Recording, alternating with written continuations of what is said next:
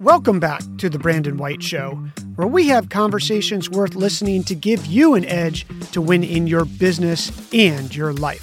I'm your host, Brandon White. Here we go.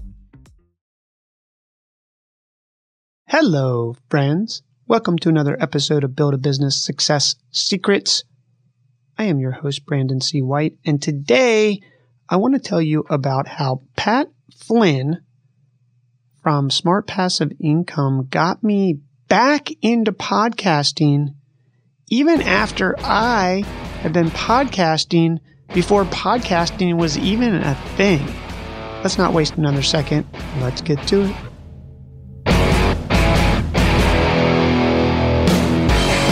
Let's turn back the clock to 1996. I have this idea that I'm going to create a fishing magazine. And to make the long story short, I don't have enough money to print it. Start hanging out in the computing lab and playing around with this thing in the internet that I had played with during college because I'm now working on my master's degree in psychology.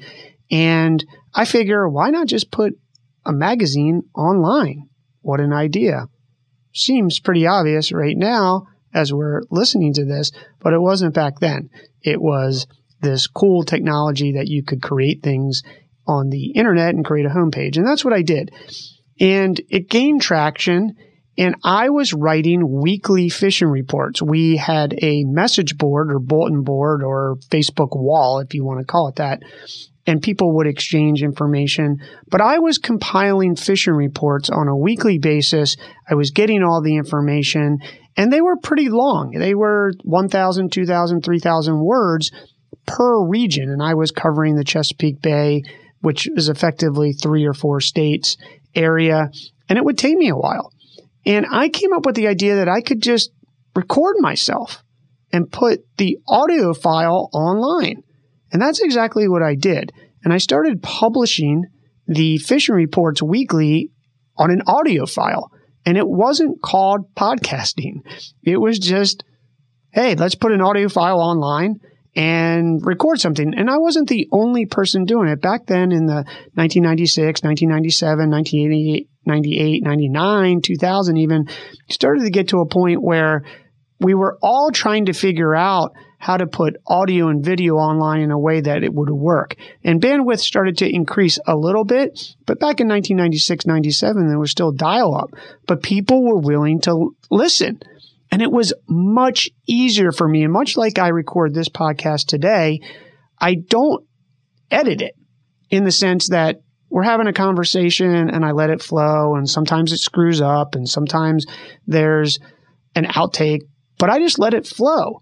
And it's real natural. It's much like the BBC, if you will, or NPR style in Marketplace, if you ever listen to that. But the BBC does this really well. And I figured let's start doing it. So we did it. We got some traction and I kept doing it. And then I started doing video casts, mainly because I was looking at a clip yesterday as I prepared to record this podcast. And I have a clip of myself recording myself being really excited that I had just gotten a camera that was 640. I think it's 640 by 490 DPI, which now, like your phone is 4K or 5K or whatever they've come out with this week. And it's just incredible. But I was so excited and I started doing video casts and I started putting them on. And this was pre YouTube. So we didn't have YouTube. I would literally upload them onto the site as a file. Someone could download them. And the browsers started to be able to transform these audio files and video files so that when you clicked them, they would automatically play in the browser. And that seems completely obvious right now, but it actually was really hard back then for the browsers to do that. But once that happened, it was really cool. So I started doing that all the time. And then I realized that I could transcribe the audio as things started to get more sophisticated. And even back then, there was transcription. It was slow on your computer because of the processing, but you could do it. Then I would edit it, which increased the speed of which I could write these fishing reports because I could record them, transcribe them, edit and put it online. And I wanted that written fishing report because it was hugely valuable for search engine optimization. Even to this day, I'd since sold that site what was it, eight years ago, or what it became ultimately, which is a story for another day. But the SEO of that site even today is worth something like 500 or 500 has $550,000 of basically free traffic that comes to it because of the SEO power that I, I built. And a lot of that came through the fishing reports. And that's why it was important. And it doesn't, it didn't, the search engines didn't transcribe the audio like they do today because of the processing power that's available. So I had done that and then sort of got out of the habit. When I sold the company, I was really candidly glad to be done at the moment with having to produce so much content. Because if you're out there listening, you're a small business owner, you know how important it is to get content out on social media to keep your brand in front of people. And you know how exhausting it can be.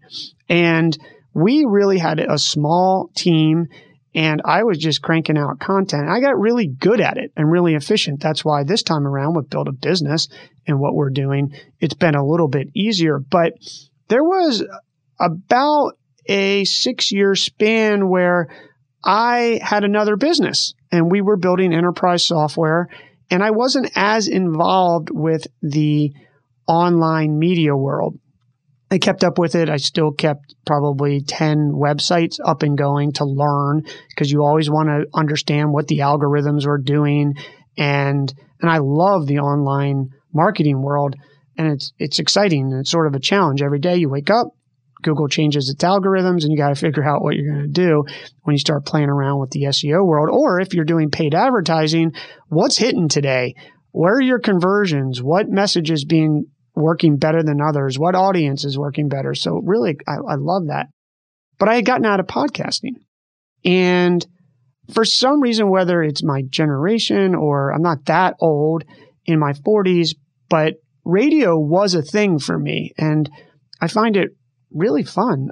Not to say that I don't enjoy TV and movies and things like that, but radio just has this feel, I think, and personal touch that you get from listening to someone, and, and it's really intimate. So I wanted to get back into podcasting, and podcasting was actually difficult when as it things really progressed. Actually, in 2005 is when quote unquote the word podcasting really was a thing, and I I don't know who wants to claim it. I think there was a journalist, what was his name, Ben Hammersley or something like that, who is said to have coined the phrase podcasting in 2004.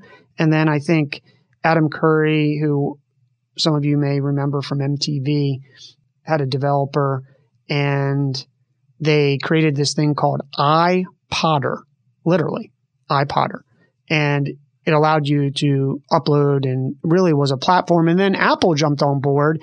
And I think it was in one of their releases. I have some notes here. Let me take a look. I think it was, to be exact, in iTunes 4.9 in 2005, Apple came out with the ability to host your podcast. And I uploaded back then onto the Apple platform, but it wasn't super easy like it is now. I wouldn't say today is super easy, but it's much easier. There were all sorts of things that you had to do plugins and your RSS feed and you had to host it yourself, which was a bandwidth issue. And there weren't all these companies that would host your audio for you and load balance it and do all the things that you really need to do today to, to, to deliver a fast audio file. And I started doing all the research and I started reading everything out there that I could, everything. And I, I, for some reason, I resonated with this guy, Pat Flynn, and he has this company or media company called Smart Passive Income. And it really talked how he lost his job and became a podcaster effectively and grew an audience. And then he would sell, and he still does, mm, courses about how to start your podcast. And I had been following it and I took a look at it and it seemed really expensive. It was well over a thousand dollars and I felt like I knew the baseline. So I one day decided he did these webinars that we're all familiar with that I give to. And it seemed so compelling that I was like, you know what? Today I'm going to buy this because it just makes sense. I went to college. I went and got a master's degree, which I paid a lot of money for. Then I got an MBA from UNC Chapel Hill, which I paid about $110,000 for. And I was sitting here, and then I did postgraduate work at Stanford. And I'm sitting here thinking to myself, why am I even thinking twice about spending a few thousand dollars on this guy who ha- is clearly really good at podcasting? He clearly is a tech nerd who stays up to date with it. And he's created a course that's going to excel my ability or shortcut my ability to get a new podcast up. And I think it took a lot for me to get over that because, like, oh, I'm the expert. I've been podcasting before Pat Flynn and all these other people even podcasted. But Pat was modern. And there was a gap there where I had missed. And there was just an extraordinary amount of technology advancement and also tips and techniques really around that he offered around how to get your audience to grow because there were more podcasts now. This is about uh, 24 months ago, and I bought the I bought the course. I whipped out my credit card. I spent I don't know how much it was. Uh, I want to say it was a few thousand bucks, under two, but still what appeared to be a lot of money. But when I put it in perspective, I was like, well, this is I got to do this, man. So I take the course, and it was awesome. And I would say that he cut down probably 75% of my learning curve. And it's not that all of the information isn't out there on the internet. Candidly, it is.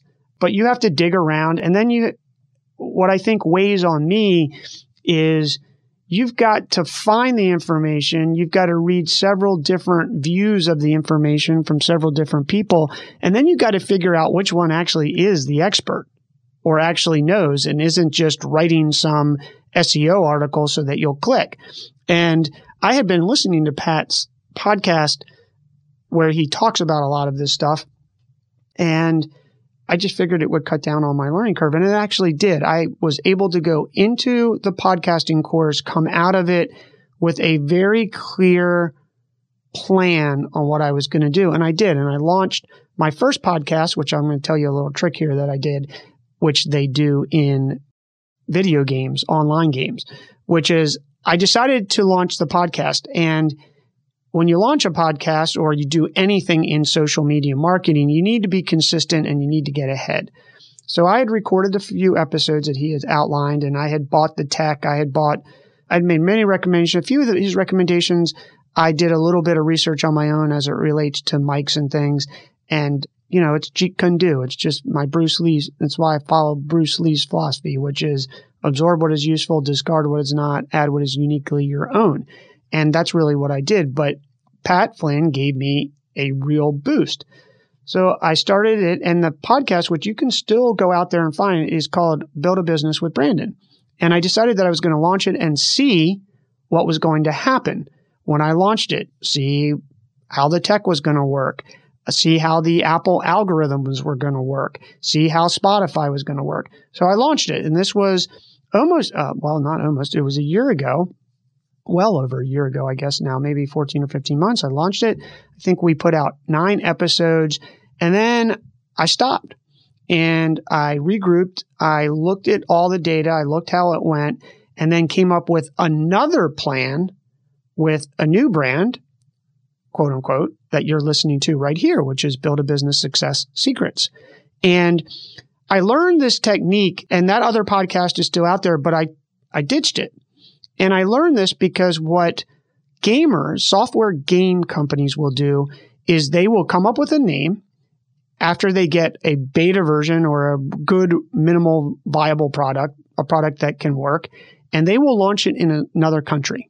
So let's say they're United, they want to launch to the United States. That maybe they launch in New Zealand first, or they'll launch in Australia, and they'll launch under a different name, and they'll launch it, and they'll see what happens. They'll get all the user feedback, and then they'll take all of that, take a break, and relaunch it under quote relaunch it. It's really never been seen in the United States market They'll launch it under a new name with everything they learned. So that's what I did.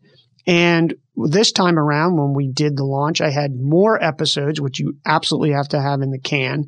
And I knew how the algorithms were going to react. And we did. We did get in the top of the charts, the Apple charts, relatively quickly, quite fr- frankly. But it wasn't because that was a year's worth of learning and a lot of work. But, and then as I launched that, I had in between there been tuning in to Pat, going back to the course, referencing these things, and it just excelled my learning. So I think what I want to share with you today, or I have shared, is sometimes you believe you're an expert, which I did, and there's some ego in there. I'm looking at all these these cats out here and I'm saying, I've been doing this long before you even thought about podcasting or putting audio on the internet or doing video files. But I think we all have this ego, which is good. It makes us competitive. It makes us want to be a winner. But sometimes you need to step back and say, you know what? I need help. The price for this really isn't that expensive and what I'm going to gain in leapfrog. Because truthfully, I probably would still be absorbing free articles, free podcasts, free whatever, and trying to figure it out. Where now I just have this reference guide and I have him as a reference because he does just like I do weekly office hours. So that's a lesson I wanted to share with you today. If I learned anything that I could pass on to you today is a podcast is worth it, especially if you don't like to be seen on video, which I don't mind. It's just a lot easier because right now I haven't showered. My hair's a wreck. I think I've been wearing the sh- sweatshirt for two and a half days and I don't have to worry about video. I can just get on here and you hear my voice. And in general, my voice is the same unless I've talked too much during the day on the phone or something or been zoomed to death, which we all probably can relate to right now. And you can roll with it. So podcast is great. You've got to be consistent. Consistency really is the magic sauce to anything. So if there's any HPT high percentage tip I would give you today, it's consistency. You want to stay consistent and publishing. I committed to publishing three days a week, which if you go back, you'll see I pretty much hit. I like Monday, Wednesday, Friday. It allows people podcasting is one of these asynchronous things. So you can tune in at any day and you can either go back or go forward. I do this with a bunch of the podcasts that I listen to. And the other tip is get the right equipment. Having a good mic, hopefully you can hear, really does change it. And in the beginning, I edited these. Now I have a company that does it for me, which if you want the all the HPTs, I have an episode if you go back and look on some tips on what equipment I use for podcasting and what lessons I've learned in general. So New Year's coming up. Think about what you want to learn. Think about who you've followed over this past year and how they might be able to help you. And I'm recording this the day before Thanksgiving. And I'm thankful for you tuning in, supporting this podcast. We are publishing today our 50th episode, which is pretty exciting. I feel like it's a good milestone. I think the next milestone will get to 100. And then we'll be off to the races. So I hope you enjoyed this episode. Enjoy your Thanksgiving, or I hope you did enjoy your Thanksgiving. And thank you for tuning in. And thank you, friends, for tuning into the show. If you enjoyed this episode, please rate, review. We want to hear from you.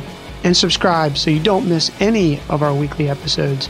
Until the next time, remember, you are just one business plan away. I'm rooting for your success. We'll see you soon.